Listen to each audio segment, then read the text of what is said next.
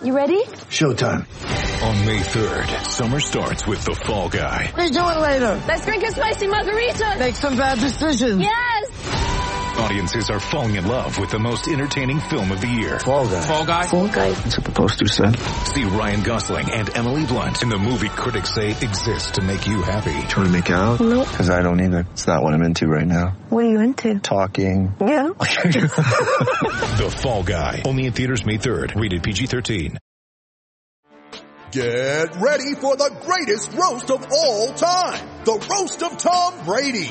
A Netflix live event happening May 5th. Hosted by Kevin Hart. The seven-time world champion gets his cleats held to the fire by famous friends and frenemies on an unforgettable night where everything is fair game. Tune in on May 5th at 5 p.m. Pacific time for the Roast of Tom Brady. Live only on Netflix.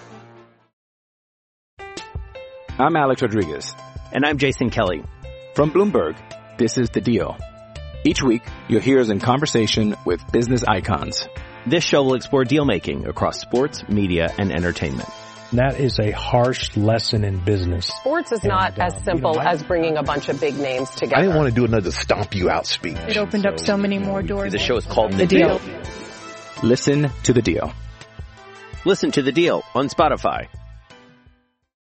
Mother's Day is around the corner. Find the perfect gift for the mom in your life with a stunning piece of jewelry from Blue Nile. From timeless pearls to dazzling gemstones, Blue Nile has something she'll adore. Need it fast? Most items can ship overnight. Plus, enjoy guaranteed free shipping and returns. Don't miss our special Mother's Day deals. Save big on the season's most beautiful trends. For a limited time, get up to 50% off by going to BlueNile.com.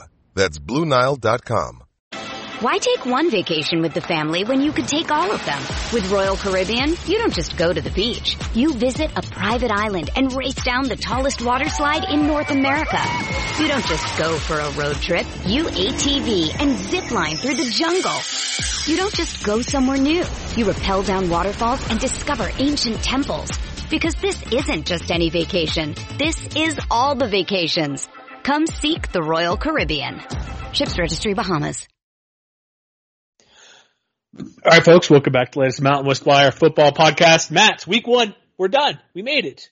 That's Week- true. All right, all the football's done. We're all still here. We're still here. MWR.com, where apparently thousands upon thousands of people really were interested in Montana and excuse me, Montana State and Wyoming. Just so. And yeah, and a fair amount of people always interested in finding the Hawaii game as well. So thank you for stopping by the website. Yeah, hopefully uh, watch tune, tune tune into those games and your teams both won those. But we'll we have a full week one recap, all sorts of recaps. Website, your winners and losers. I'm putting something up about maybe some overreaction because it's always fun to overreact. It's oh, it's Like- week one. I think we've got plenty to overreact to if we want to. We will get there in between these games, like you know, Colorado State. Sorry, but uh, whew, all right. Well, let's just get to it. We're gonna group these games as I talked Matt before. All we're gonna do all the FCS games. So going back to the aforementioned South Dakota State CSU game throughout the weekend, and then we'll get through the rest of the matchups we had. It's, it's a overall. I think the weekend was. Would you classify it as okay? I would say it was a C plus overall relative to I think what our expectations were. Um, as you, for those of you who listen to the recap, we didn't expect any teams to lose to FCS teams, but we'll talk more about that. So would it would it bump you up to a B minus if Col- Colorado State won, or maybe a Yes. solid Yes, it would have. let's just start with that one. That was our Thursday night FCS game. So, first off, apologies to Rams fans. Actually, no. Well, we had a couple games. We'll get to that one anyways because we're talking about it. it's Friday game. Sorry, that was one Friday game. Big at big stadium. A lot of people there at Canvas watching the game. Playing South Dakota State. You, Matt, you mentioned this up before. Hey, not a team to be taken lightly with. But we're like, yeah, it's still an FCS team. They should be fine, right? This, the Rams were not even competitive in this game. They were 42 blown out. Yeah, if you want to score, 42-23, with 13 of those Rams points coming in the fourth quarter, probably when you know the Jackrabbits were unloaded the bench. You know what I mean? Yeah, they they got up to about a thirty. They got out to a thirty-five to ten lead by the end of the third quarter. It was basically done from there. The Colorado and Colorado and as I as also like to call, this was embarrassing. And you already got the fire Addazio hashtags out there because I don't care. Like you were kind of high on the Rams. You thought they might do something, but one of the biggest issues, like we felt their strength was like with the guys up front, like on defense. Like, oh, they had, they may have one of the best front four or front sevens in all the conference. They got blown apart by guys averaging 10 yards a carry with Pierre Strong. Seven, yeah. seven, seven yards per carry. No, no, okay, so I would like to single out Scott Patchan for some praise. Okay. Because, you know, he was the, you know, he and Manny Jones both put up a tackle for a loss. You know, I think Patchan was credited with, with a, with three quarterback hurries. And there was at least a couple more plays where like he was, he was in Chris Oladokun's face. Um, you know, they were just, you know, he would sidestep the rush or he would, you know, extend the play or something like that. So I, you know, I would say that Patchan wasn't necessarily part of the problem, but yeah, you're right. Like my, a lot of my optimism was based on the fact that the defense, especially that front seven, would be able to carry them if there were opportunity, if there were times where the offense scuffled, and that was just not the case in this game. And it wasn't necessarily even just in terms of, of, of big plays. Of course, you know, Pierre Strong had a couple of really long runs. So did Isaiah Davis. But mm-hmm. just, you know, as a tandem, they gave up almost, what was it, eight, eight and a quarter yards per carry. Before sack yardage, I'm guessing. With sacks at 7.1. But Yeah. then again, Pierre, Pierre, 10 yards a carry. Isaiah Davis was 15 of 84, five and a half. And the QB had a couple runs for whatever, 20 yards or something. But it's, this is embarrassing. Like watching this game, like as much as I watch, at some point I'm like, I'm done with this. I have better things to do on a Friday night. I'm not wasting my time watching this garbage.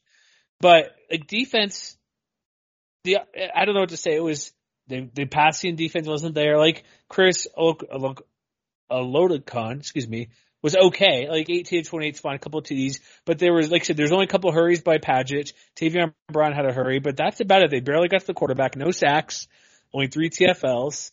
The guy had as much time as he wanted to throw, and he's throwing eight yards of carry, going downfield as well. That 46 yarder had a couple. They only threw it a few receivers, a couple of guys, but everything worked for them. And the Rams, Todd Centeio was fine, but I thought, okay, so let's let's talk about Centeio for a minute because I think you know that was one of the things that a lot of people, you and I included, had trepidation about. Well, okay, well, how good is he going to be? And I thought he played fine. You know, he was Yeah, you know 30 of 43, 316 yards and a touchdown. You know, he was in catch up mode for most of the for most of the evening. Um, and yeah, I, mean, I guess I guess I would say like if there was one concern I had, it was that they didn't really throw down the field that often.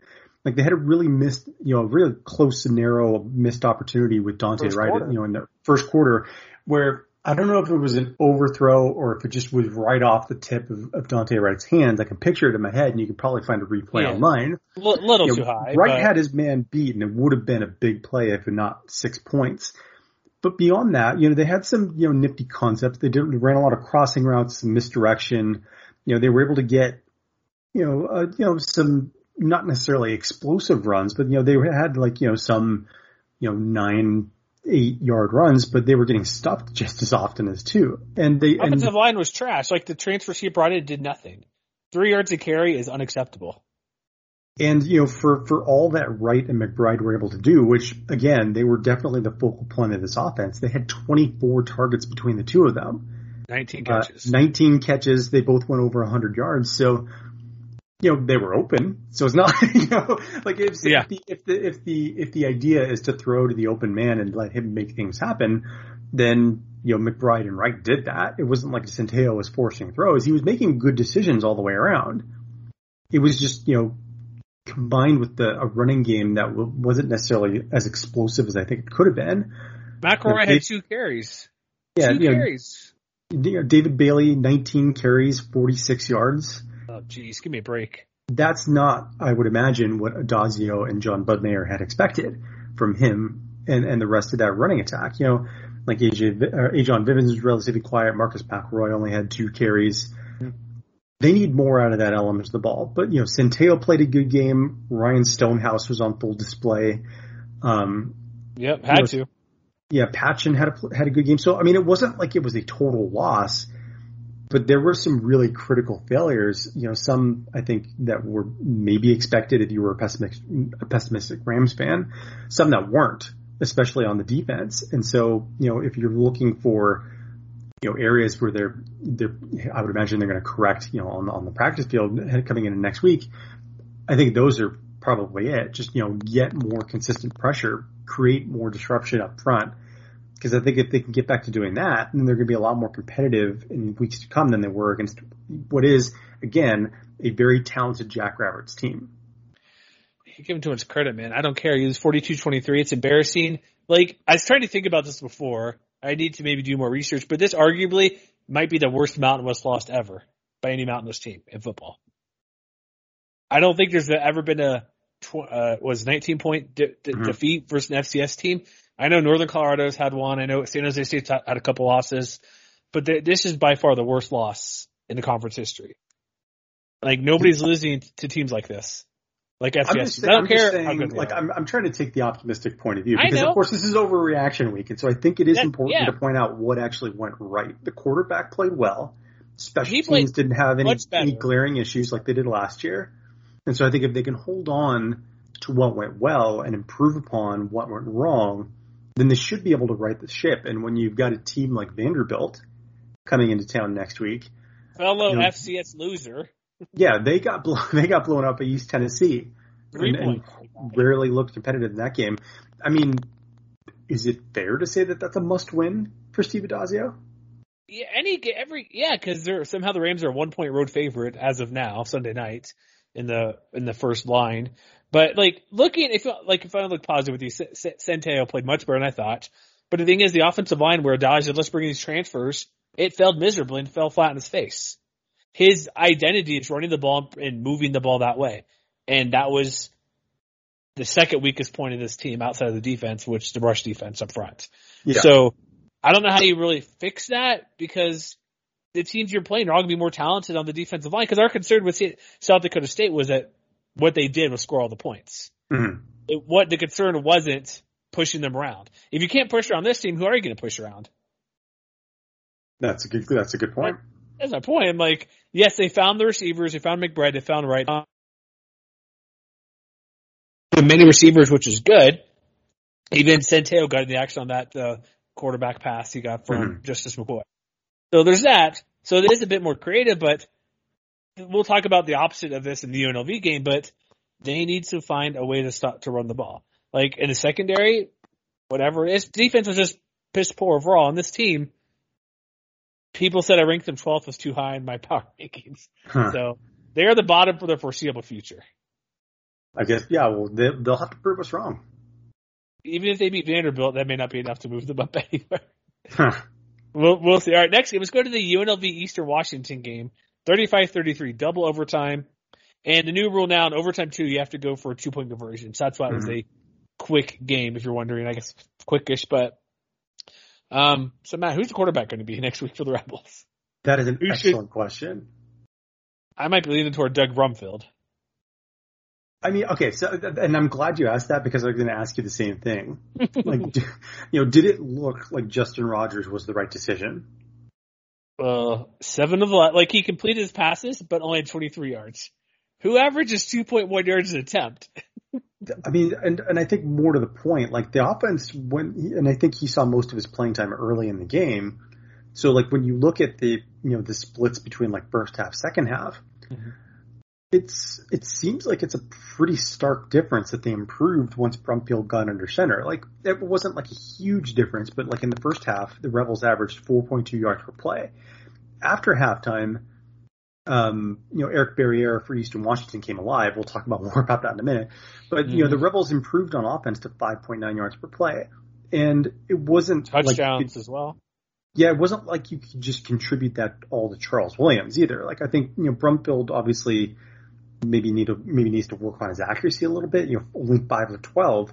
Yeah. But, you know, every single one of those plays was, it seemed like it was a big play. You know, he jump started that offense with the 58 yard completion to Kyle Williams. And then he had a couple other passes that were along those same lines. You know, they were, they were willing to take shots down the field, it seems a little more with him under center. And, you know, if he can improve his accuracy just a little bit, then I think that can make a world of difference for them. And he, and he also had like three And I- drops I too, joked- which sort of, which sort of, uh, you know, damages the overall completion rate as well. And so I think if, if that gets worked out, you know, maybe this is a much different game after halftime. Could be. Well, Justin Rogers had the fumble, had the interception. Or no, that was Brumfield, sorry. But like he lost the ball. But we joked in the preview, like, can we give Charles Williams the ball 70 times? They kind of have to, and they still lost this game 27 and for what, 172. But we were, forgetting who on Twitter, just looking around. It's the same thing we said to Mexico years ago when they had that good running offense. Mm-hmm. They need a quarterback. Maybe it's Brumfield. He gets another week to go. Like they need a guy who can kind of pretend to throw the ball or be a threat. Because if you can be a threat at minimum, like you say, they throw downfield, it opens things up. If they complete one or two, that'll make it much easier for Charles Williams and whoever's a quarterback, Brumfield, to find more people open and I move totally the offense. agree. Yeah. So that's the big thing. Even pretend to throw like Williams will get his own. Like this is a very good performance, one of the best of the weekend, but it was not enough because the defense wasn't there because Barriere did what he did with three touchdowns. Um, it's just tough. Rebels defense did a decent job. A couple, couple, what did they get? Three turnovers in this game, two interceptions, did, yeah. recovery. So and, defense, they, and they did it without Noel Williams too. Noel Williams got pop targeting in the first half. right early on, yes. And he's you know he's probably their best defensive back, and and they were able to kind of sort of keep Barriere in check at least for a little while. Yeah, but man, 374, that's our big concern for them too, like stopping that secondary somehow. Yeah, I mean, I think if you're looking for upside, it's that they were a little more opportunistic than they looked for long stretches last year. And, you know, and, and especially, you know, up front when, when they were able to get pressure, it was from the guys that I think we expected to kind of lead the way in that regard. You know, Adam Plant had a sack. Jacoby Windmon played like a man on fire. You know, he had mm-hmm. 10 tackles and a sack and a pass breakup. I think, you know, one of the, one of the things that the Rebels are going to have to sort out going forward is just, you know, can they get more disruption from other guys? Cause, you know, Connor Murphy at the, you know, one of the new defensive ends had six tackles, you know, Kolowasike had five tackles. So the guys up front were like, you know, making tackles and, and putting in effort. They just need a little more in that regard. I think a little more disruption in particular is going to, is going to serve them well. It's just that in the weeks to come, especially with the rest of their non-conference slate, probably not going to come easily because, you know, they've got Arizona State coming to town or, or, rather they're hitting the road to go to Arizona State, then they've got no, no, no. State coming to town. Oh yeah, it is. Uh, sorry, that was last year. My bad. Yeah, and then they had the, and then they had to San Antonio to face UTSA. So it may not necessarily look pretty by the stats. Who beat the but, mighty Illini this past weekend? Just saying. That's true. But I mean, this is another instance where, especially where you know you're already hearing talk about, oh, well, they're they're going to fire Marcus Arroyo, like they're putting no. out contract numbers, like it's going to mean anything, and it's not. No. This this is a long term rebuild. Everybody knew that going in. And so same as you do with Colorado State, you look for what went well. Charles Williams got back on track after, you know, kind of, you know, hitting a brick wall, it seemed in, in for long stretches last year, you know, mm-hmm. which, which tells me that the offense and the offensive line's ability to run block is back to where it was, you know, in the, in the last couple of years of the Tony Sanchez era. So that, that's a positive. Daniel Gutierrez hit three field goals from over 40 yards, including one from 51 that's a good sign. And so However, I think that 26 yard or whatever it was should have been touchdown just because you're that close. Yeah. That's I mean, I, am just saying, like you know, they they made the most of their opportunities, or, or rather, you know, they they made the most. They did more with their opportunities. Uh, let me say that than they did, you know, long stretches of last year. Like obviously, going only four of 15 on third downs isn't really going to get the job done. But you know, a lot of those were, were ones where they were extremely back up. You know, they're talking about like there was like a third and 13 they got pushed to a third and 18 because of a false start. And a third and 22, they got pushed to third and 27 because of a, a delay of game. So it wasn't like it was a flawless game. And maybe that's the, the kind of thing that gets ironed out over the course of the year. I'm Alex Rodriguez. And I'm Jason Kelly. From Bloomberg, this is The Deal. Each week, you'll hear us in conversation with business icons. This show will explore deal making across sports, media, and entertainment. That is a harsh lesson in business. Sports is and, not uh, as simple you know, as bringing a bunch of big names together. I didn't want to do another stomp you out speech. It opened so, up so many more doors. The show is called The, the deal. deal. Listen to the deal. Listen to the deal on Spotify. Mother's Day is around the corner. Find the perfect gift for the mom in your life with a stunning piece of jewelry from Blue Nile. From timeless pearls to dazzling gemstones, Blue Nile has something she'll adore. Need it fast? Most items can ship overnight. Plus, enjoy guaranteed free shipping and returns. Don't miss our special Mother's Day deals. Save big on the season's most beautiful trends. For a limited time, get up to 50% off by going to BlueNile.com. That's BlueNile.com. But there are things for this Rebels team to look forward to that they can, and, and that they can hang their hat on at least to be maybe, you know, more competitive than a lot of people expected they might be. They might be. Um, I'll ask you a quick question. We'll move on. Who you mentioned long term rebuild, and all this sorts of stuff. Who lasts longer, Marcus Arroyo or Steve? Arroyo. Me, John, because exactly no hesitation, Arroyo, because Rams were Arroyo, coming Arroyo's in. recruiting better. That's that's part Yeah, of it too. and Arroyo wasn't coming, or Addazio wasn't coming to like a complete disaster. wasn't great, but it wasn't what UNLV was. So just that's my thought. And you you answered it in half a second. Gives me a big smile. that's And and and again, you know, South Dakota State was a very good FCS team. So was Eastern Washington. So yeah, does it does it sting that UNLV lost this game? Yeah, I mean, you can if you're tempted to make jokes, I mean, go ahead. But you know, this is a UNLV team that's still. I, I think if you'd played this game a year ago, it would not have been as close as it was. Interesting. You're not wrong because they were pretty bad last year. Yeah. All right. So what's the next FCS game? Do we go to Hawaii, who needed all Uh, the points? Yeah, we could jump around to Hawaii. But sure, I'll just jump around because I just mentioned Hawaii. We have the other game we'll get to. So I do. Calvin Turner got the ball a few times running the ball. Finally, um, I guess we should mention 49-35 was the final score in that one. Wyoming needed a um, a hold off in the second half because they started off fine. They started off with a huge lead, and then do I need to stop saying their defensive coordinators are good because oh man, these past two games have not been helpful. And okay, so, to back me up so, so if, if, if you're a Hawaii fan, do you feel better about the fact that UCLA just ran LSU out of the Rose Bowl as well? Eh, Because I, think, I think that I might. A little, but not if you give them 35 to Portland State. Okay, so so here's here's here's the thing. Like they they went out to a huge lead. Like what was it, thirty five to nothing?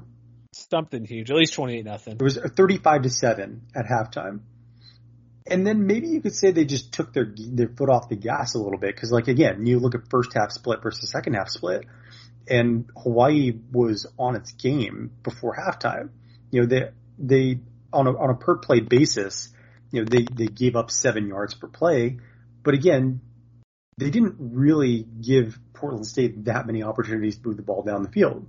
Like they had you know the two turnovers in the first half, they forced two fumbles, they ran twice as many plays in the first half as Portland State did. And that kind of ratio reversed itself. So even though they were actually better on a per play basis in the second half, the defense was on the field a lot longer after that. And they sort of let the Vikings play their way back into the game. And so I think if you, if you view it with that context, you know, you look at the fact that you know, when, when things were competitive, you you look at Davis Alexander, who's a pretty solid you know, FCS quarterback in his own right. You know, he was only like what, 17 of 30 in the first half? Something like that? Something like Or, that. I'm sorry, I'm, I'm looking at, uh, where, Not what am I looking at? 9 of 14 Or- in the first half. no, I was looking at the first no. three quarters. I apologize. Not quite. But, you know, what they basically put the clamps on them early and then kind of let them play their way back into it late, which I would imagine is probably not what Victor Santa Cruz had in mind. But, you know, they forced big plays. You know, De- DeJuan Matthews had the, the one fumble. Um, you know, they forced two interceptions from Davis Alexander as well. You know, Hugh Nelson had one. Um, you know, Peter Tonga, Peter Tonga up front had one. Mhm. I think to me, what may be more important is the fact that, you know, the offense was able to get back on track. And I think it started with, you know, you mentioned Turner. I'm, I'm thinking maybe you buried the lead a little bit. Did you see that play he had? Yes. Where he Him took the pass behind the line of scrimmage? Running for 50 yards to gain 20 or whatever it was, the No, touchdown. He scored, he scored that touchdown, yeah, which Oh. basically reversed field on on the entire Portland State defense. Reversed. Um, yeah, not 20 yards. Sorry, he was back like 20 yards, it seemed like. Yeah, he caught it back, a weird backwards pass. Not weird. That's a that's a play of the year candidate right there. Has to be. Yeah, him then cutting from the sideline, going all the way around. He, no, he, no, I know I buried lead. I thought you could mention DD Hunter getting 128 yards. Yeah, as and. I was going to say that too because you know Hunter got on track after he was you know basically held in check by the Bruins last week. You know Turner had 82 yards through the air. He had, you know, 36 more on the ground, scored a touchdown. They, and I think more importantly, they, they got big plays from the wide receivers, which we did not see last week. You know, Nick Mardner had a 46 yard catch. Jared Smart had a 67 yard catch. Both of them had four for, you know, 97 and 96 respectively. Both of them scored twice. That's what you want to see more of. And I think, you know, relative to that, what you may want to see a little bit less of is Chevan Cordeiro getting hit a little less often. Cause, you know, Portland State also had four sacks. You know, they had nine TFLs, which, you know, maybe some of that has to do with, you know, Hawaii letting off the gas a little bit in the second half. But I think there's still some work to be done and kind of going back to what we talked about earlier about the defense, they had nine pass breakups as well. So, so even though Alexander was, you know, racking up kind of the raw stats after halftime, especially, it wasn't like Hawaii was making it easy either. And so I think that's something else that when, when they're looking at it in the film room, again, maybe not necessarily a flawless performance, but I think they could be happy all the way around that they, that they created turnovers, that they were flying all over the place, that they were getting their hands on the football. Yeah, the, nine, the breakups, like you mentioned, nine pass breakups or whatever yeah. it was. So, okay, fine, you're right.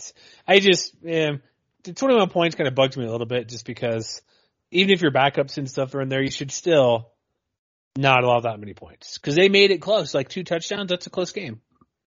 I mean, I mean, people, I guess I could see your point. You know, they especially in that third quarter when they when Portland State they scored three times and then it was a little bit sort of sleepy after that. Um, but I think all in all, you know, you know, Hawaii fans can be encouraged. But you know, all of a sudden, you know, Oregon State played a pretty good game against Purdue last week. We'll talk more about the Beavers when we do our recap pod or our preview podcast later in the week. But you know, they're right back into the grind. You know, Oregon State's not going to be a pushover. No, they they've improved. They beat Oregon last year, which and we'll get to an Oregon game later. But uh, they're not great, but they're not bad. Exactly. If that makes sense. They're getting, they're improving. So let's move on. Let's blast through these other FCS games. Air Force 35, Lafayette Leopards 14. Air, Air Force, Zeke Daniels, three for 50 yards. Great. The rushing attack. Dude, Micah Davis. Whew. Four for 101. That's what I want to see, right? The big plays I'm, on the I'm glad to see they got that element to the game back. And he was, here's the thing too. You think, oh, four for 101. Cause I didn't really watch this game. I kind of blasted through and kind of read stuff and looked at some clips. When I first saw him, like, oh, he probably had like an 86 yarder. Nope. His long was only 39. So yeah, he had multiple exactly. big running plays. It wasn't like a huge 80 something yarder and then a couple five to teners. This was ba- literally 25 yards to carry just about. The 39 mm-hmm. yarder, then a couple 20s. And yeah, not only that, you know, they, they got down to business with Brad Roberts, you know, long of 17, Finally. 25 carries, 111 yards. I think they'll take that every single time. Yeah, they all, and it's what you want to see. Like, I don't know if Davis can keep that going, but Zeke Daniels had his 19 carries, three touchdowns as well on the ground, those three TDs for him.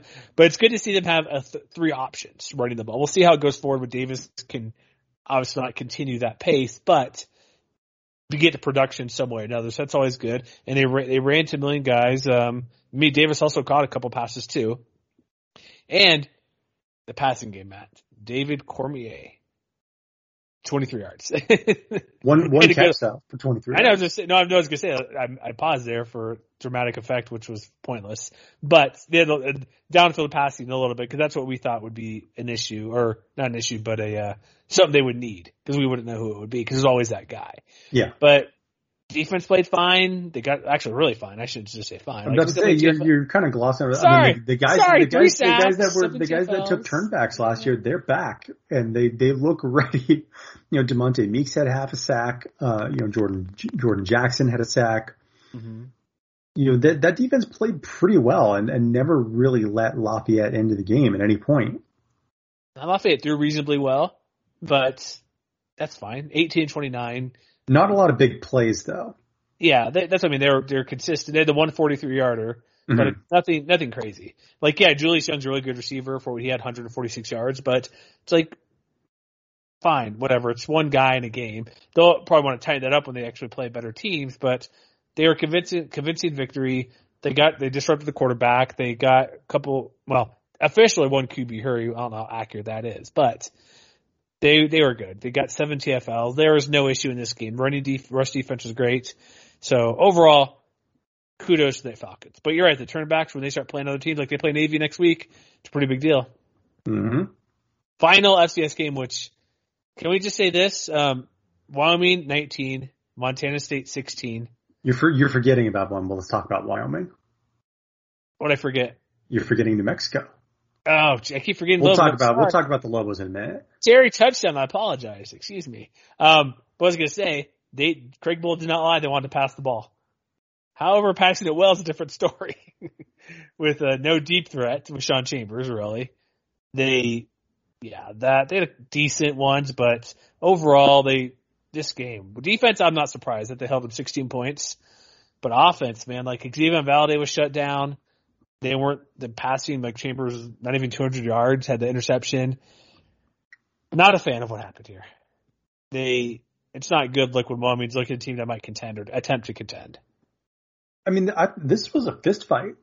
Yeah. And and here here's what I'll say. You know, this is I think the difference between Wyoming this weekend and UNLV and and Colorado State. Good teams find a way to win. And and to their credit, you know, the Cowboys were you know shut down for long stretches in this game.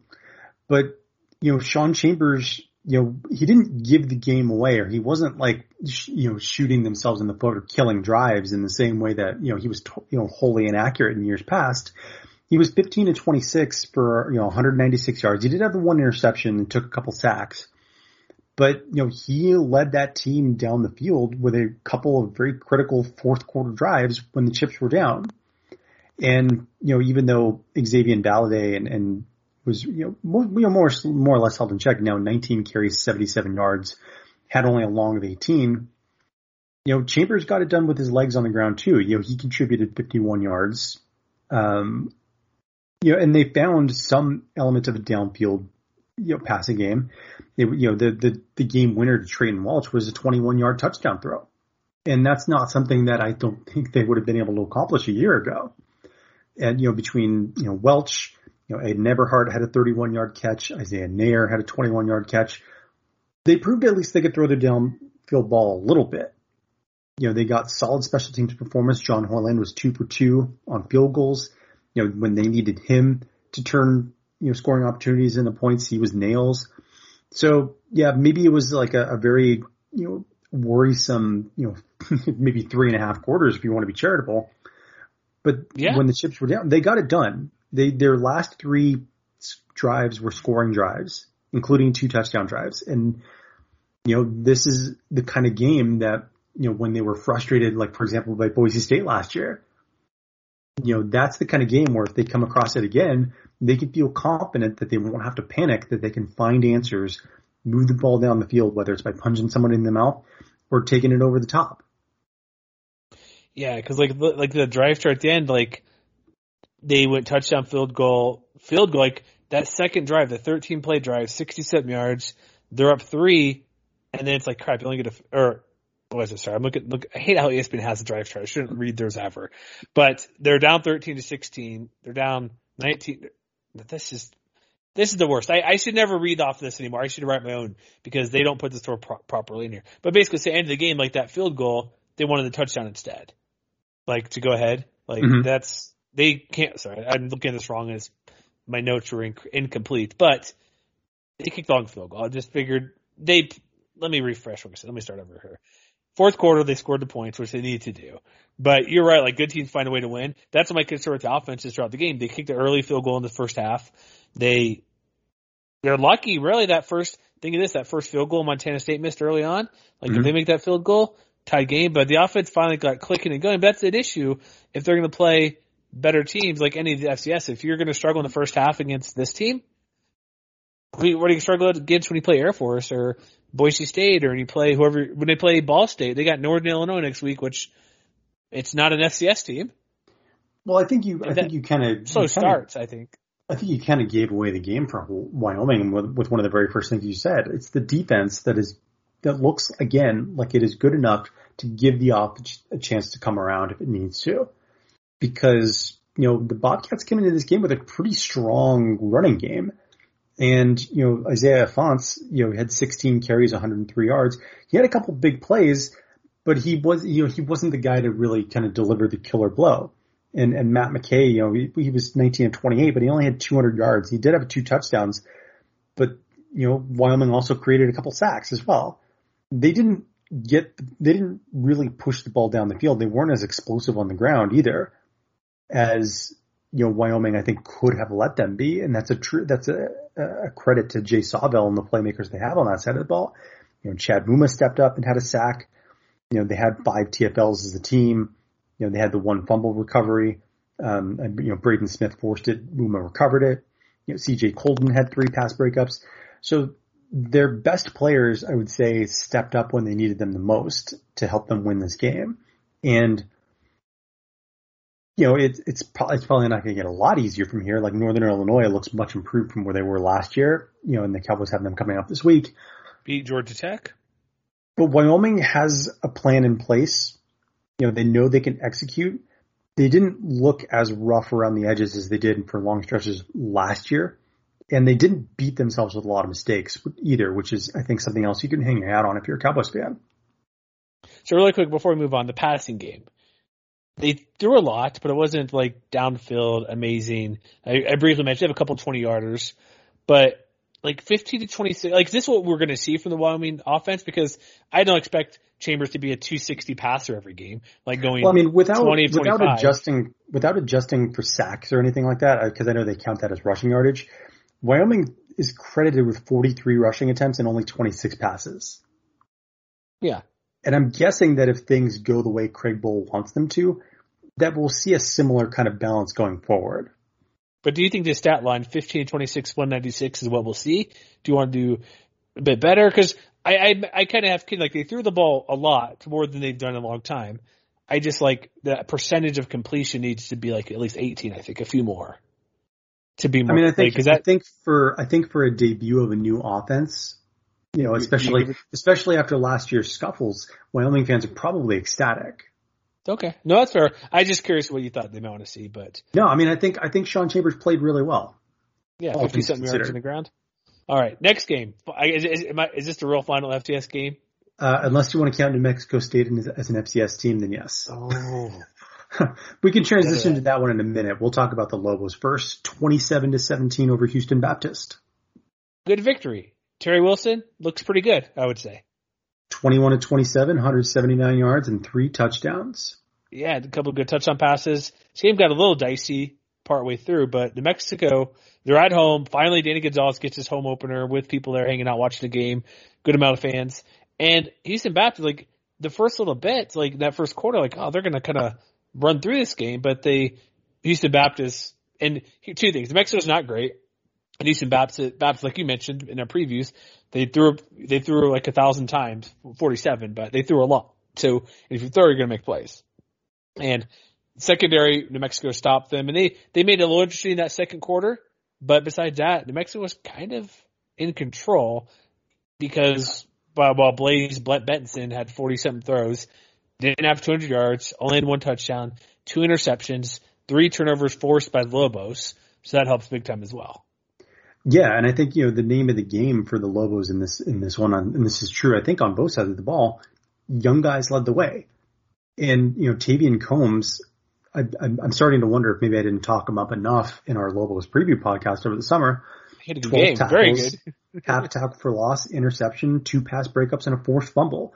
I think you know, given the critical position that he plays on that defense, because he plays what do you, I forget what they, they call it, the Lobo, right? Sure, that makes sense. Like, like he's a very, I'm not sure. Sorry. Yeah, like he's a very critical component. And he started last year as a true freshman too. So like obviously there were some growing pains, but he looked like he was much more in command of that role. And like if he can be that that kind of extra piece alongside, you know, the safeties like, you know, Jerrick Reed had another pretty good game, you know, four tackles. They didn't really give up a lot of big passing plays. I think that, you know, Lobos fans have a lot to like on that side of the ball. And that doesn't even get into the fact that they also have five sacks and 10 TFLs too. So, you know, the Huskies wanted to throw. They weren't shy about doing it. But the Lobos were disruptive in more ways than one. You know, Rico Hanna had a sack. Dion Hunter had a sack. You know, uh, Langston Murray, Jake Saltonstall had a sack. They got contributions from a lot of different players. And I think that is exactly the kind of effort, the kind of disruptive effort that Rocky Long is looking for on that side of the ball. And on offense, it was even, I think, more apparent that, you know, the young guys that were, you know, listed in very prominent roles on the depth chart you know, got action and had some, you know, you know, varying degrees of success. Like, you know, Aaron Dumas, who was one of their top recruits in the 2021 class, led the way with 15 carries for 57 yards. You know, Luke Wysong, six catches, 48 yards. He's a true freshman. Keontae Lanier had the big touchdown catch to kind of get things going, uh, and really kind of help New Mexico be comfortable with the 21-10 lead. He had three catches for 72 yards. I think that's the story of the game for New Mexico. And I want, and I'm, and I'm thinking like if Danny Gonzales and Derek Warehime have their way, you know, that trio of guys with, with Wilson kind of engineering the offense is going to have a much bigger role down the way. So even if Bobby Cole has another quiet night somewhere down the line, you know, he only had 10 carries for 37 yards. Um, or if other guys, you know, aren't, aren't targeted quite as often, you know, like Emmanuel Logan Green had two catches for 10 yards, but he was only targeted three times. Yeah. They didn't necessarily need those guys to step up because the young guys did their part and then some. Well, they threw to like 10 different receivers how to catch it, something that like too. That. So Terry Wilson throwing around, and he also ran. He had a that 50, he got sacked a bit, but that long of 56 was a pretty big deal. Exactly.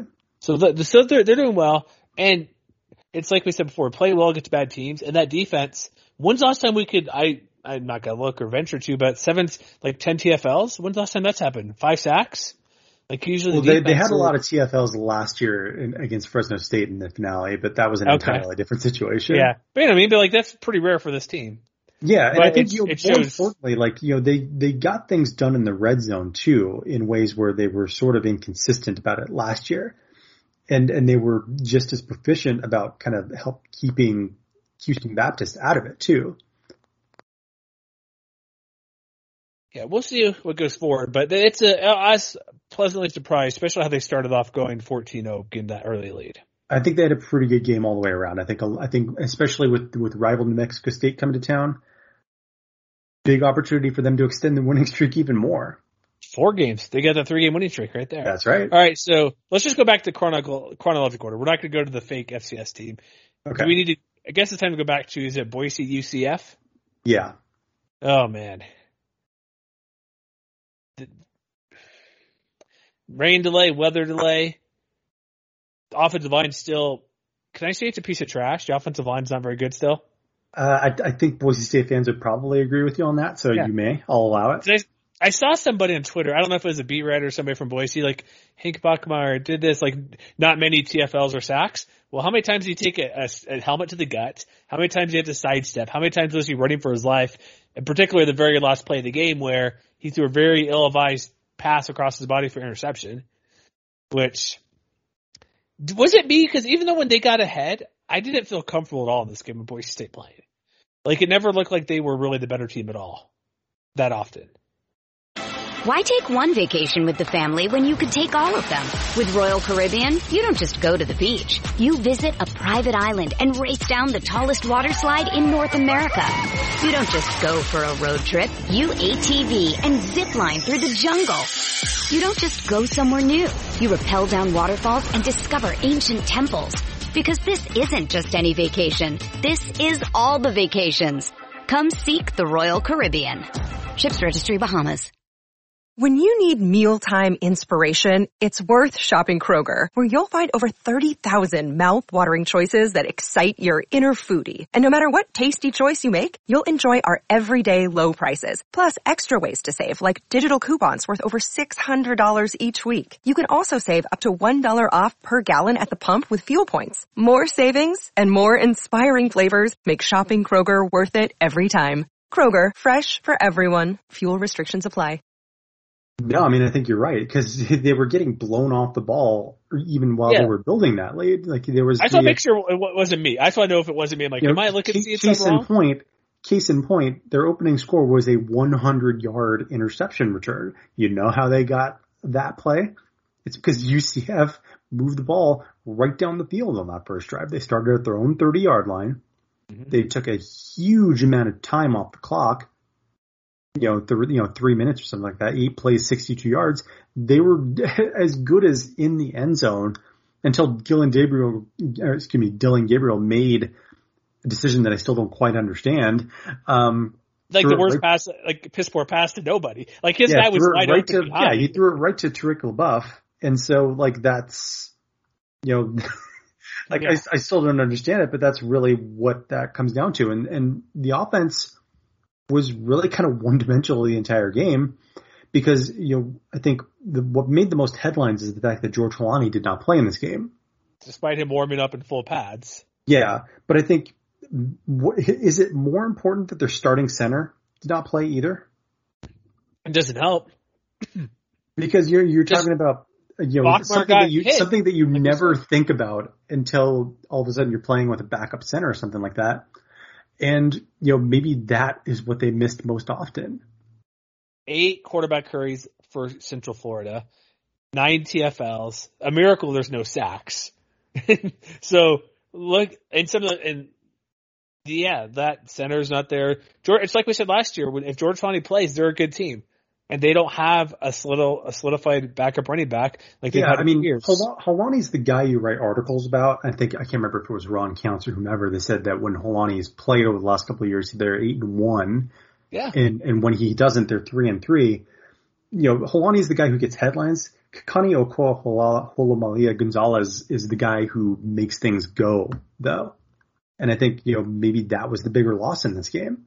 Because without him, you know, Andrew Van Buren and Cyrus Habibi-Likio, you know, they had another opportunity to try and seize the moment against a T, against a UCF defense that has shown that it knows how to bend, right?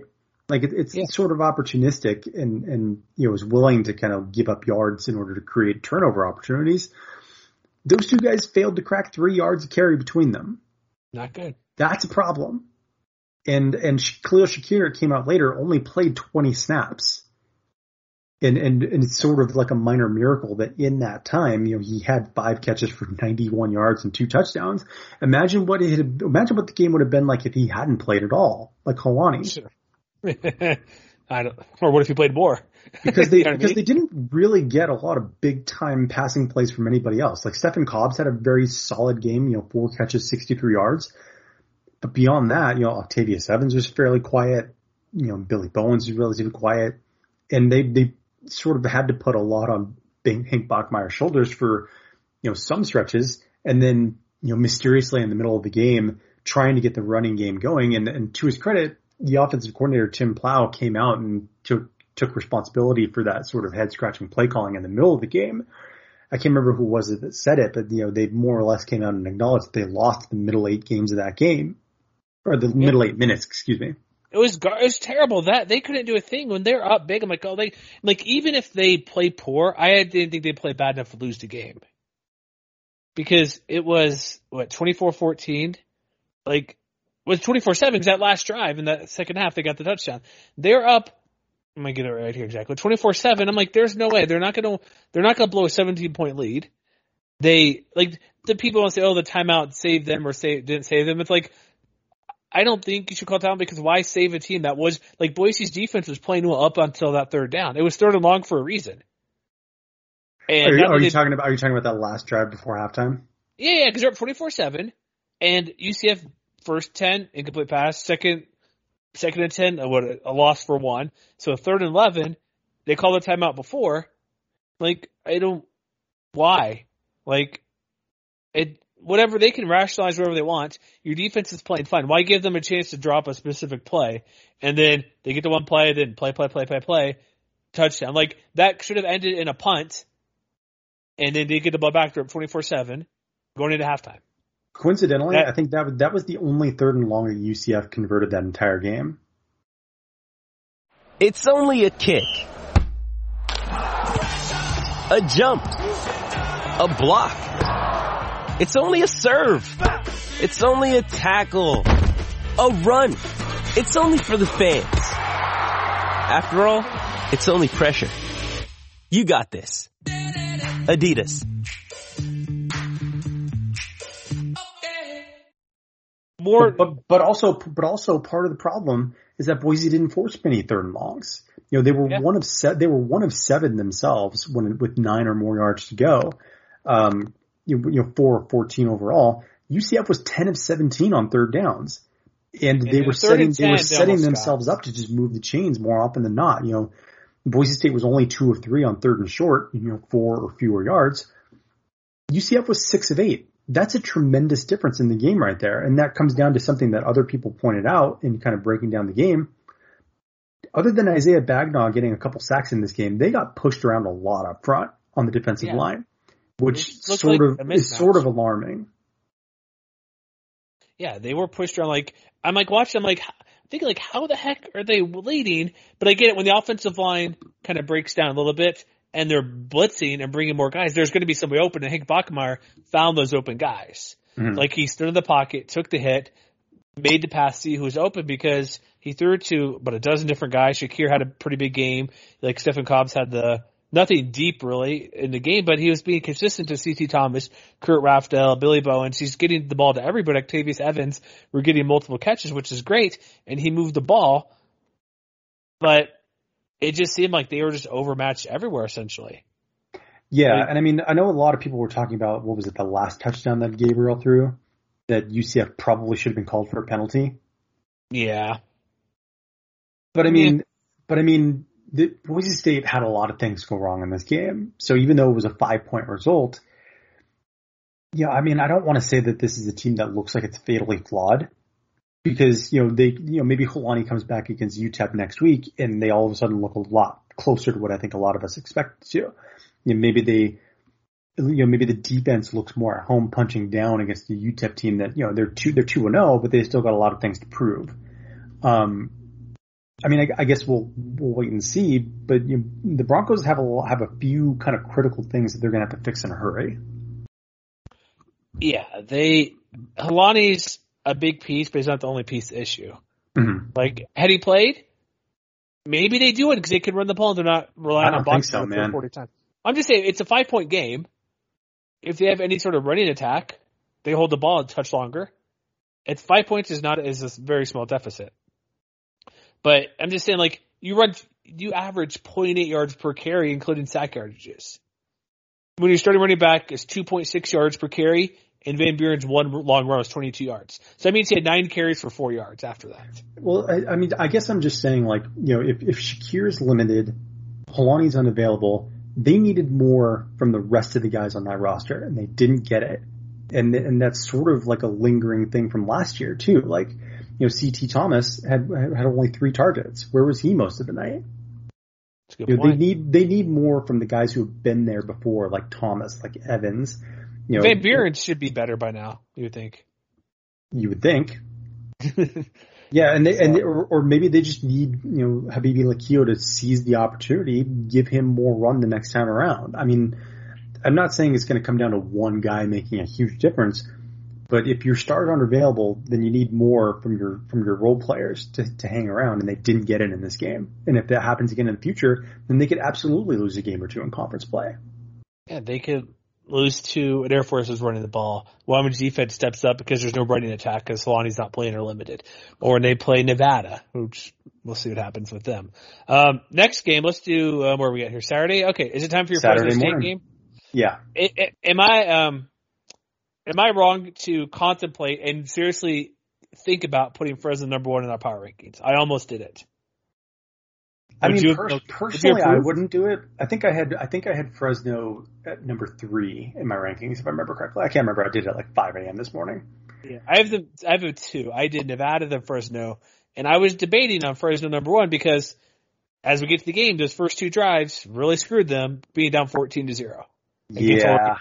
Which they ultimately lost 31-24. They had some nerves, didn't they, or something like that?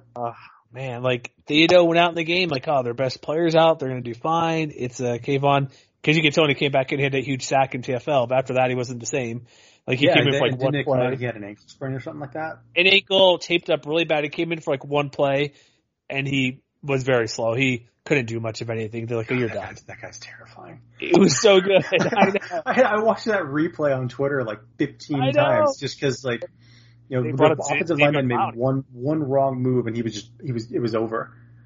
Because they compared him to J- the Jadeveon Clowney Michigan South Carolina game. Yeah, just- exactly. what was it? Michael Hart? He just pulverized and killed Mm-hmm. by the backfield. But but even that, like, okay, after that they started slow because they couldn't get it done. They played well against Oregon. Like they had a chance to win this game. They Yes, came they from behind. They came from behind They had a fourth quarter lead. They had yes, that's a good answer. They came from behind to have a lead, had had to settle for a field goal later on for them, but they had chances to win this game. But they Oregon's it's what it's a really good team, and so like they took advantage. They got a field goal after the fumble. They oh they held Oregon to a field goal after Fresno's own fumble, but they had to punt, turnover, and downs. Like the last part of that fourth quarter, when they got that lead, nothing went right for them because they had two plays fumble, three plays punt, fourth the four plays they just had to go for it because whatever you're you're 20, what are you gonna do? But yeah, like I mean, the Bulldogs aren't. I mean, they aren't typically that careless with the football, which made those those fourth quarter turnovers a real killer. Yeah, this was a fun game to watch. I, I guess, but also like the, you know that's a credit to like Oregon's just got a ton of talent that knows how to make plays. Like Thibodeaux's obviously the biggest one, but you know that that the fumble that Haener had that enabled the Ducks to tie the game in the fourth quarter. You know, Justin Flowe's a five star linebacker himself. You know, and, and Noah Sewell made a play. He had a big play. Um, it's just you know Oregon's got a lot of guys, and sometimes that just catches up with you over sixty minutes. Yeah, totally. Um, but the offense, like Anthony Brown, didn't impress me at all for Oregon's quarterback. No, like, I mean, and and that's a credit I think to the defensive line. Like I think you, yeah, like we were saying in the preview, like okay, there's a huge difference between UConn and Oregon. Obviously, who but now? That, but, the, but the front seven stepped up big time. You know, Arron Mosby is already looking like the front runner for defensive player of the year. You know, he had a sack. You know, I think he had the forced fumble, three and a half tackles for loss. As a team, they had three sacks and, and nine tackles for loss that's a big time performance from a from a from a unit that I think we were all sort of wondering, okay, well, how real was last year? And I think we're sort of learning in, in real time that it was pretty real. And, and if one or two, and if one or two things goes differently, you know, as far as you know, being able, as, as far as the offense being able to take care of the football, then you're probably talking about a different result in this game, which makes it all this all the more frustrating that this is just another close call for a Bulldogs team that's had a number of them over the years. Yeah, I remember it's all the infamous almost should have beat Reggie Bush at USC, all that type of let's, stuff. Let's not, let's not talk about that. Uh, just say it's sorry. The almost. It's always for unfortunately it's almost, the almost team, right?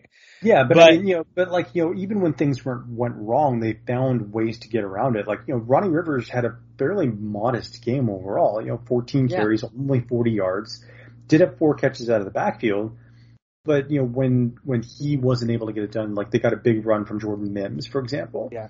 And then well. when the running game was sort of stopped after that, which I, you know I'm sort of kind of flagging that as a yellow flag because they weren't necessarily that successful against UConn either. You know, then they put the ball in Jake Haener's hands, and you know between Cropper, Keric Wheatfall, and Josh Kelly, each of those three guys had five catches. You know, Cropper had the touchdown, but Wheatfall and Kelly each had 70, 70 yards each. Yeah. Like th- this is an offense that can beat you in multiple ways, and that's something I think that can put the rest of the Mountain West on notice. I think if they clean up the running game a little bit, improve in that regard, and just you know avoid those kind of backbreaking mistakes in the future, I think you can feel good about where this Fresno State team is trending. Does this loss make you more confident or less confident than like contending for a West title? Uh, more, I would say. Okay. I, that's very I mean, I already, felt, I already, felt, pretty good about their chances. My biggest concern, we talked about in the preview, was just you know how real was the defense. And they were pretty good. Yes, they, 31 they points like Golden Knight. Great. Well. Yeah, they played. There's yeah, they weren't amazing, but they played like it's like a 31 points. But how many short fields did Oregon have? How, yeah, like, stuff like that's that. the defense. thing too. You know, there was that. There was this. I think of of the five, of the four touchdown drives that they had, three of them started on Fresno State's side of the field. Or excuse me, two, two in the first half. The first yeah. half, the first 2 mm-hmm. One was at the 16 and one was at the, uh, let me see here, the three. You know, so like in the red zone, not just in their territory, deep there. So like this yeah, game, they were, like they were fighting, they were fighting an uphill battle in terms of field position all afternoon long. You know, the Oregon was starting on average at their own 39. Um, but I think, you know, the big difference in the game, points off turnovers. Oregon had 20, Fresno State had six. That's your game right there. And both field goals for Fresno State too. That too. So it's good. Like my confidence about this, I'm actually a touch more because we'll get to the Nevada game later, which wasn't overly surprised or, or overly happy with that. But let's bust through these. San Jose State only seven points. USC 30. I wish it was closer. Are you concerned because you put on, on our Twitter feed another pick six from Nick Starkel. It's sort of a weird quirk, isn't it? Is it a him thing or is it just a it's just a it's just a quirk? I mean, it, I mean, it's sort of hard to say because, like in the bowl game, they were they were missing like a ton of key contributors, right? Offensive um, line guys, yeah, yeah, and and skill position guys as well. In the opener against Southern Utah, it didn't really make a bit, much of a difference because the offense was kind of firing all cylinders. In this game, it was definitely a killer, though. Oh yeah, because two interceptions you know, as well, yeah. Yeah, because you know what was it? After three quarters, it was thirteen to seven. So you know, even though it's the final close. score ended up being you know, they, they, you know USC scored seventeen points in the fourth quarter to kind of put the, put it away for good. You know that pick six came at a juncture where they were still down only sixteen to seven with eleven minutes to go. So they were still very much in that game. So by that measure, in this particular instance, yeah, it was a killer that I think, you know, and uh, I would imagine they probably already identified the issue in the film.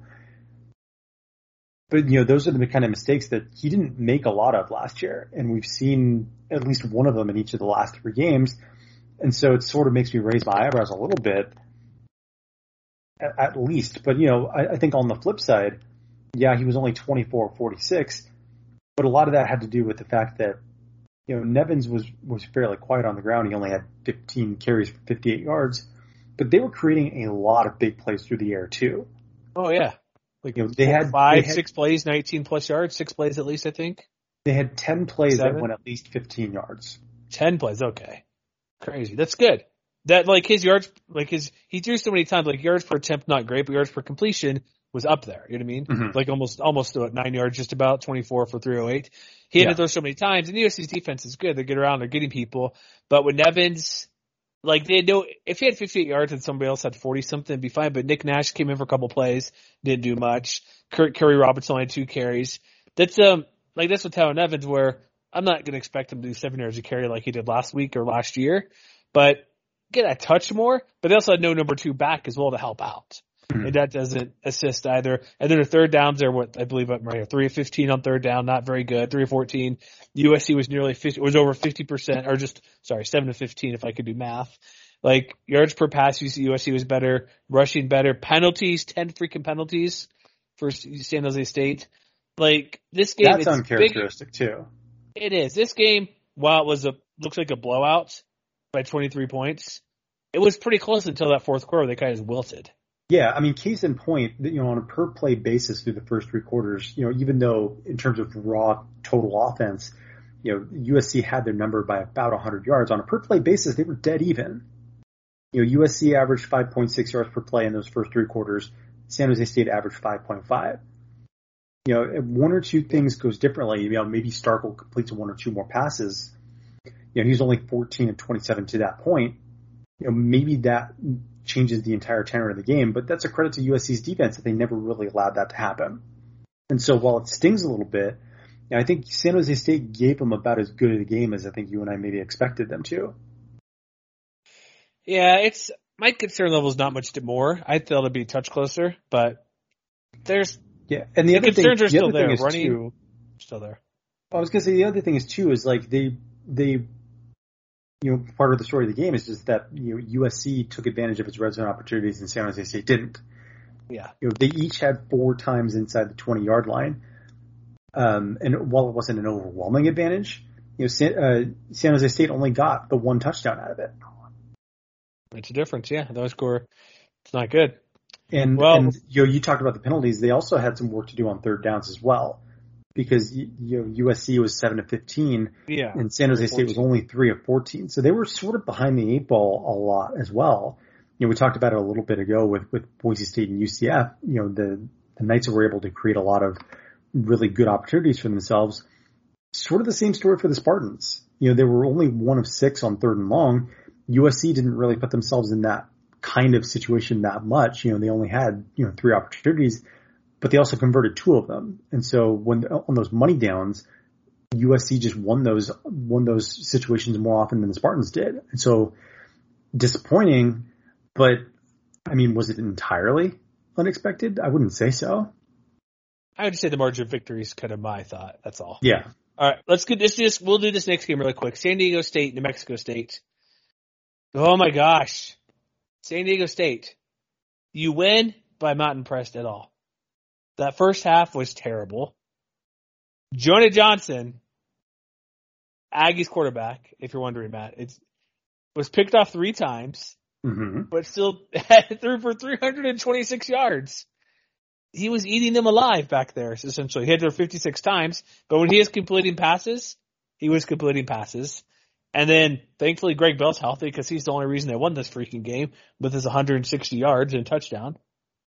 And Jordan Byrd played pretty well too. But man, this game, second half fine, but the first half, can it just be memory wiped because it was definitely a weird first half.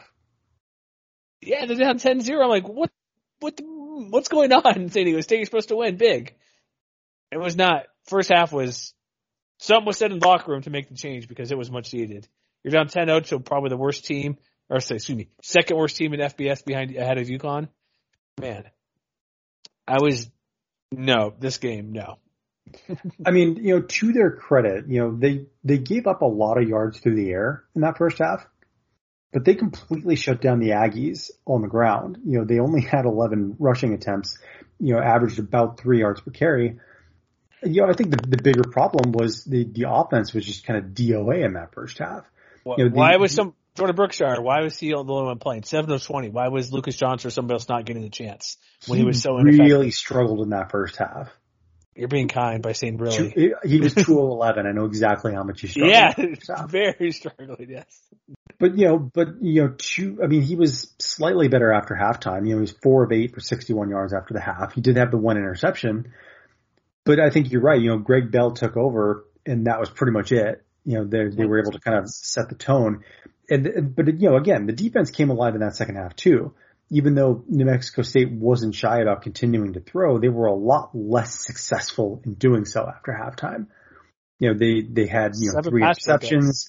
You know, their completion. You know, they they were 21 of 31 throwing in the first half for hmm. 214 yards. They were 13 of 25 for 112 with three interceptions after halftime.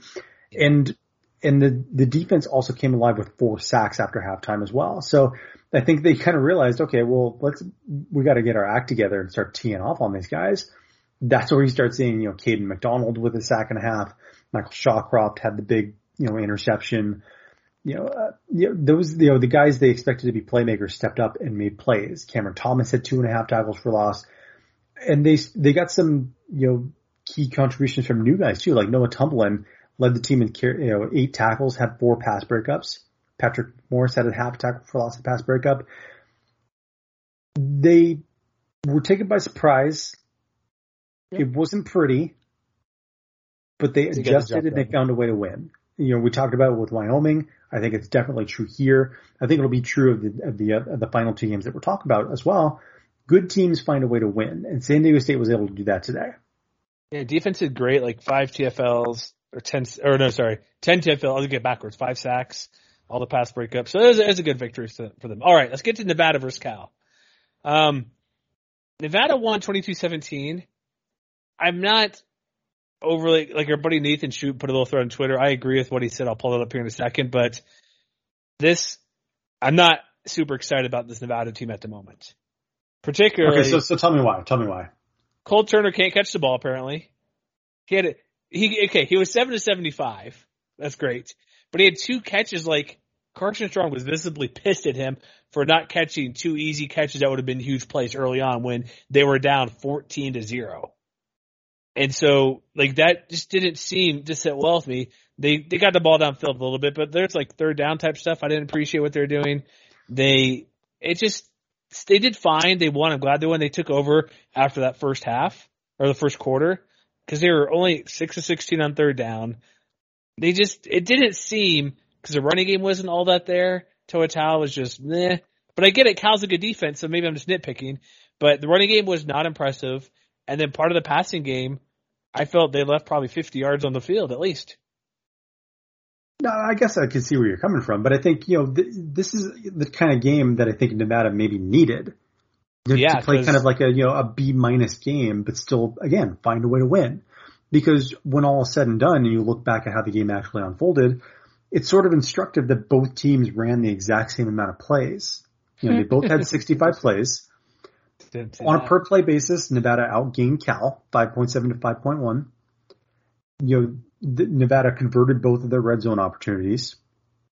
And I think, you know, maybe that's something else we could talk a little bit about is the fact that they, they had to settle for field goals a little more often than I think maybe was, uh, was, was for, for comfort, I guess you would say.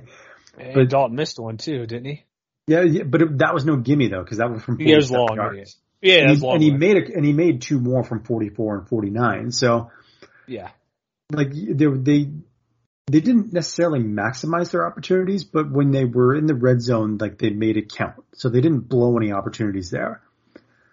And the defense held up pretty well too. Like they never really let Cal take over the game at any point. Like, you know, they, they bent a little bit, which I think is maybe to be expected.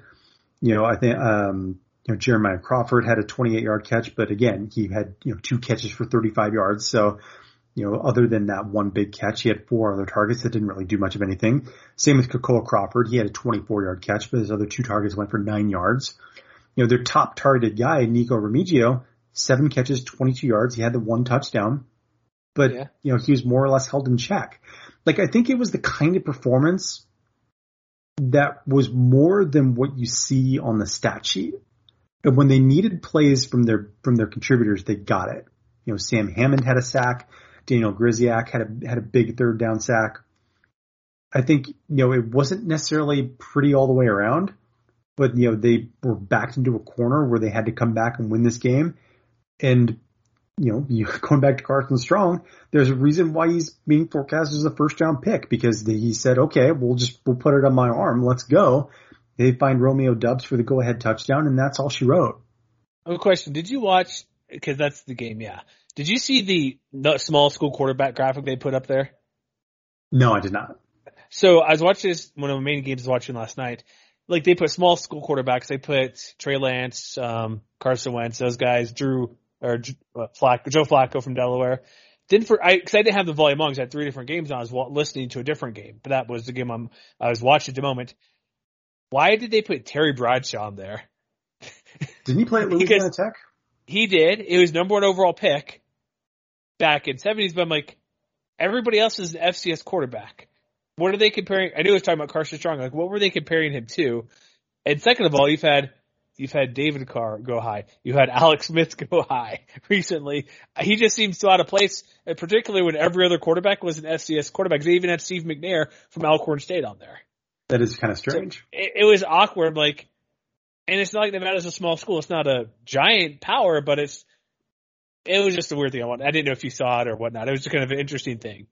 So that's what I was wondering. So. Yeah, I mean, Nevada right. didn't play their best game, but you know, I think Nevada fan, the Wolfpack fans should be hyped that they found a way to win this game. Heck yeah, totally. Because because you know the offense got contained at times last year, and you know they didn't they weren't always successful at adjusting and being able to win. And so it's to their credit that they were able to find answers down the stretch when they needed it most this time around. And also, did I did see Cole Turner drop a fade pass? Oof. Disappointed. We, it wasn't a touchdown. To, is, is, is, is he still the fade line king until Here's further the, notice? What, or are we probationary no, no, it period? Not, it was not a touchdown fade drop, so it's okay. Okay. It was okay. just down, down the sideline, not a touchdown one. So he's off the hook for that. So final game of the weekend. One of my bold upset picks. I did not choose in our official week one preview, but I go, me and some other guys, like our Utah State guys, Sam and Logan, like, eh, maybe. You gotta have the courage of predictions, man. I, hey, I, I picked up the cover, so I got some money that way. So that's helpful. Which I do remind I need to go make a drive back somewhere soon to cash in on a handful of picks. But I didn't expect them to win, particularly when they played both Logan Bonner and Andrew Peasley. And I think Bonner played a bit better. I was watching the game this morning to finish it up. There's at one point where they're going to sub and Bonner's like, no, stay out there. You're not coming and waving off to the sideline. It's like, Peasley, stay over there. I got this in the second half.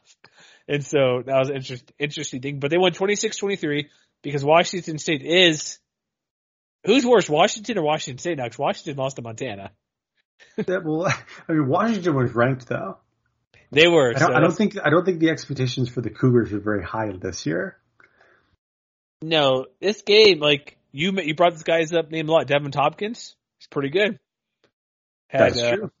That big 45 yarder Like all these guys running running back or excuse me, wide receivers played well. The quarterback play, I don't know what they're gonna do. I think they'll probably lead lean Bonner because he's more efficient, put up more yards. Peasley didn't get as many as many attempts, like he had double the or fifty percent, twenty four to twelve attempts. Bonner with more. Like they passed the ball. The one interesting thing, there was no Devonta Henry Cole in this game. It was Calvin Tyler. I don't. I didn't see why he didn't play. Did you see why he was out? Or did I didn't see anything. No. I'm not sure. So maybe we've been wrong hyping him up a little bit. But overall, like they ran the ball. Like Utah State doesn't run the ball. This is not like since they had like Kerwynn Williams or whoever. Else. Who was the other Seattle Seahawk? Uh, Robert, Turbin? Robert Turbin. Yeah, Turbin. Yeah, like they haven't had a good running game since then. Like, it's not like Tur- Tyler was amazing. Well, they had Jaylen Warren. You're forgetting about Jaylen. Oh yeah. Warren. Sorry. Yeah. Now exactly the guy I liked, right? Jaylen Warren is at Oklahoma State. Here, um, here's what's interesting to me. You you mentioned Tyler Jr. He's mm-hmm. sort of emblematic of, of you know early paid dividends on Utah State's aggressiveness in the transfer portal this offseason. Yeah. Because you know he he came in from Oregon State, 14 carries, 84 yards. He led the way. I think you could be encouraged too. Like you know, like Bonner is not necessarily a runner, and so when Peasley was in, like he got stuff done with his legs too. You know, he had That's four carries, 44 yards. But you know, I think you know between Tyler and John Gentry, who had 13 carries for 45 yards, like that right there was an instant improvement upon what they were getting from the running game last year. It was it was awful last year. Like Warren was fine, but if he wasn't playing, it was like Hawaii esque last week. But I think, it, uh, but I think that it's just you know the transfer game is especially true on the defensive side of the ball, which is where Utah State won this game, in my Rice. opinion. Justin Rice is the big name, of course. That guy's a, that guy's still a terror, and I miss him. Mm-hmm. Yes. Um, you know, you know, seven tackles, a tackle for loss, and a pass breakup. Um, but you know, beyond that, like Patrick Joyner Jr., you know, came in from Miami, won a starting job as a defensive end, really set the tone in this game. He had that safety in the first quarter. That Six to five at the halftime. Six to five. yeah, and, you know, he had two TFLs. You know, Marlon Moore had a TFL. You know, nine TFLs as a team, and, and two total sacks against a, a, Washington State team that's going through its own, own sort of quarterback issues. You know, Jarrett Guarantano and Jayden de Laura didn't necessarily set the world on fire. And, and I saw this graph, I saw this tweet about, you know, three Washington State receivers who had left the program, ended up playing elsewhere. I think all three of them scored a touchdown for their respective teams yesterday. Is it including the one who's suing Nick Rolovich? uh, yeah, I believe so. Kassidy Woods. Yes. Um, you know, the, like the Cougars didn't really get a lot of big plays from their passing game. You know, the, the, the longest completion was only 20 yards, which in a run and shoot, not necessarily what you'd expect. And so, you know, the, that secondary was one of those, one of those, uh, units, I think, coming into the year that we were all sort of maybe a, I don't want to say dubious, but we were, we were a little concerned about how well they were going to hold up. Yeah, outside of Shaq Bond, we weren't sure. Yeah, you know, mission accomplished. That yeah. they were really able to hold them in check. And I think that's something you can really hang your hat on. Like they, they just looked revitalized all the way around. Also, um, there's one play that was kind of, I was watching early, like it led, led, to a touchdown, the stupid pass interference call in the end zone. I'm like, what are you guys mm-hmm. doing? That was ridiculous. I'm like, cause it's funny, the commentators, one was a DB, one was receiver, and they showed it like three times, like they showed the replay, like, is that, it was like contact, but I'm like there mm-hmm. wasn't contact. I'm like, come on. So they got the ball to two, and I think they scored like a play or so later. But like, the defense is this like typically when you think of Washington State, it's going to be a team passes and passes and scores. Like their long play wasn't very long, only 200 yards passing, just over. Was it? Is it because Utah State's defense is this good, or is Nick Rolovich doesn't have a quarterback, doesn't know what's going on? I think it's both because giving up only five, giving up six points in the first half is good. 23 overall to a team yeah, they lost a bunch of receivers, but you would think this usually, especially in openers, like remember last year he went down and beat, or no, Mike Leach with his run and shoot beat the mm-hmm. crap out of some team SEC. After that, they're garbage and terrible. Like usually in like the week one games, if you run do a run and shoot offense, it doesn't really matter too much what your talent is. But I guess also up to have a quarterback, and Washington State doesn't have that. Yeah, I mean, to, to your point, you know, they a run and shoot offense thrives on big plays, and like I said, their biggest pass play went for 20 yards, and you know, other than Max Borghi's you know 64 yard touchdown run in the third quarter, you know, he had one other play, he had one other run of 15 yards, and that was it. So like nearly all of his all of his yardage on the ground came through two plays. and you know he only had 11 carries because he was getting stuffed more often than not. Mm-hmm. And so, So, you know, Do you Washington believe State- Utah State? Do you believe them, the Aggies? I mean, I, I had them going six and six at least. So yeah, I, I thought that I thought they deserved at least a little bit of helium. We found your team. That's good. That everybody predicts to be terrible, and you are correct. Maybe. Well, I mean, we'll we'll wait and see. Like they've got their own trial coming up too, because like we just saw two Mountain West teams get sniped by FCS teams. Um, Utah State's got their own opportunity coming up next week against North Dakota. We're going to talk more about the Fighting Hawks during next week's preview, but they got to stay ready. They don't they don't want to be next. North Dakota is one to oh, know. Just so you know. Yes, All right. Anything else to add this week, or is it time to wrap it up and get ready for week two? I guess. I think we're all set. All right. So mwr.com. Check out all the stuff we have. Recaps. You have your winners and losers. There'll be some projections, rankings come out this week. So check all that stuff out. And next week we have, we'll just subscribe to the podcast. We'll do a lot more here. We'll do what, we'll see how many shows we do next week. It depends on the day of games, but we'll be back. And yeah, it's week one in the books. Feeling okay with your team not winning. It's okay, Matt. You'll be fine. You'll, you'll get there. It's only one game. I know. I know. And they played well, so there's lots to look at for all your teams out there. Hopefully everybody has a better week next time and we'll see how it is during conference play. But yeah, week two's coming up and we'll see everybody next time.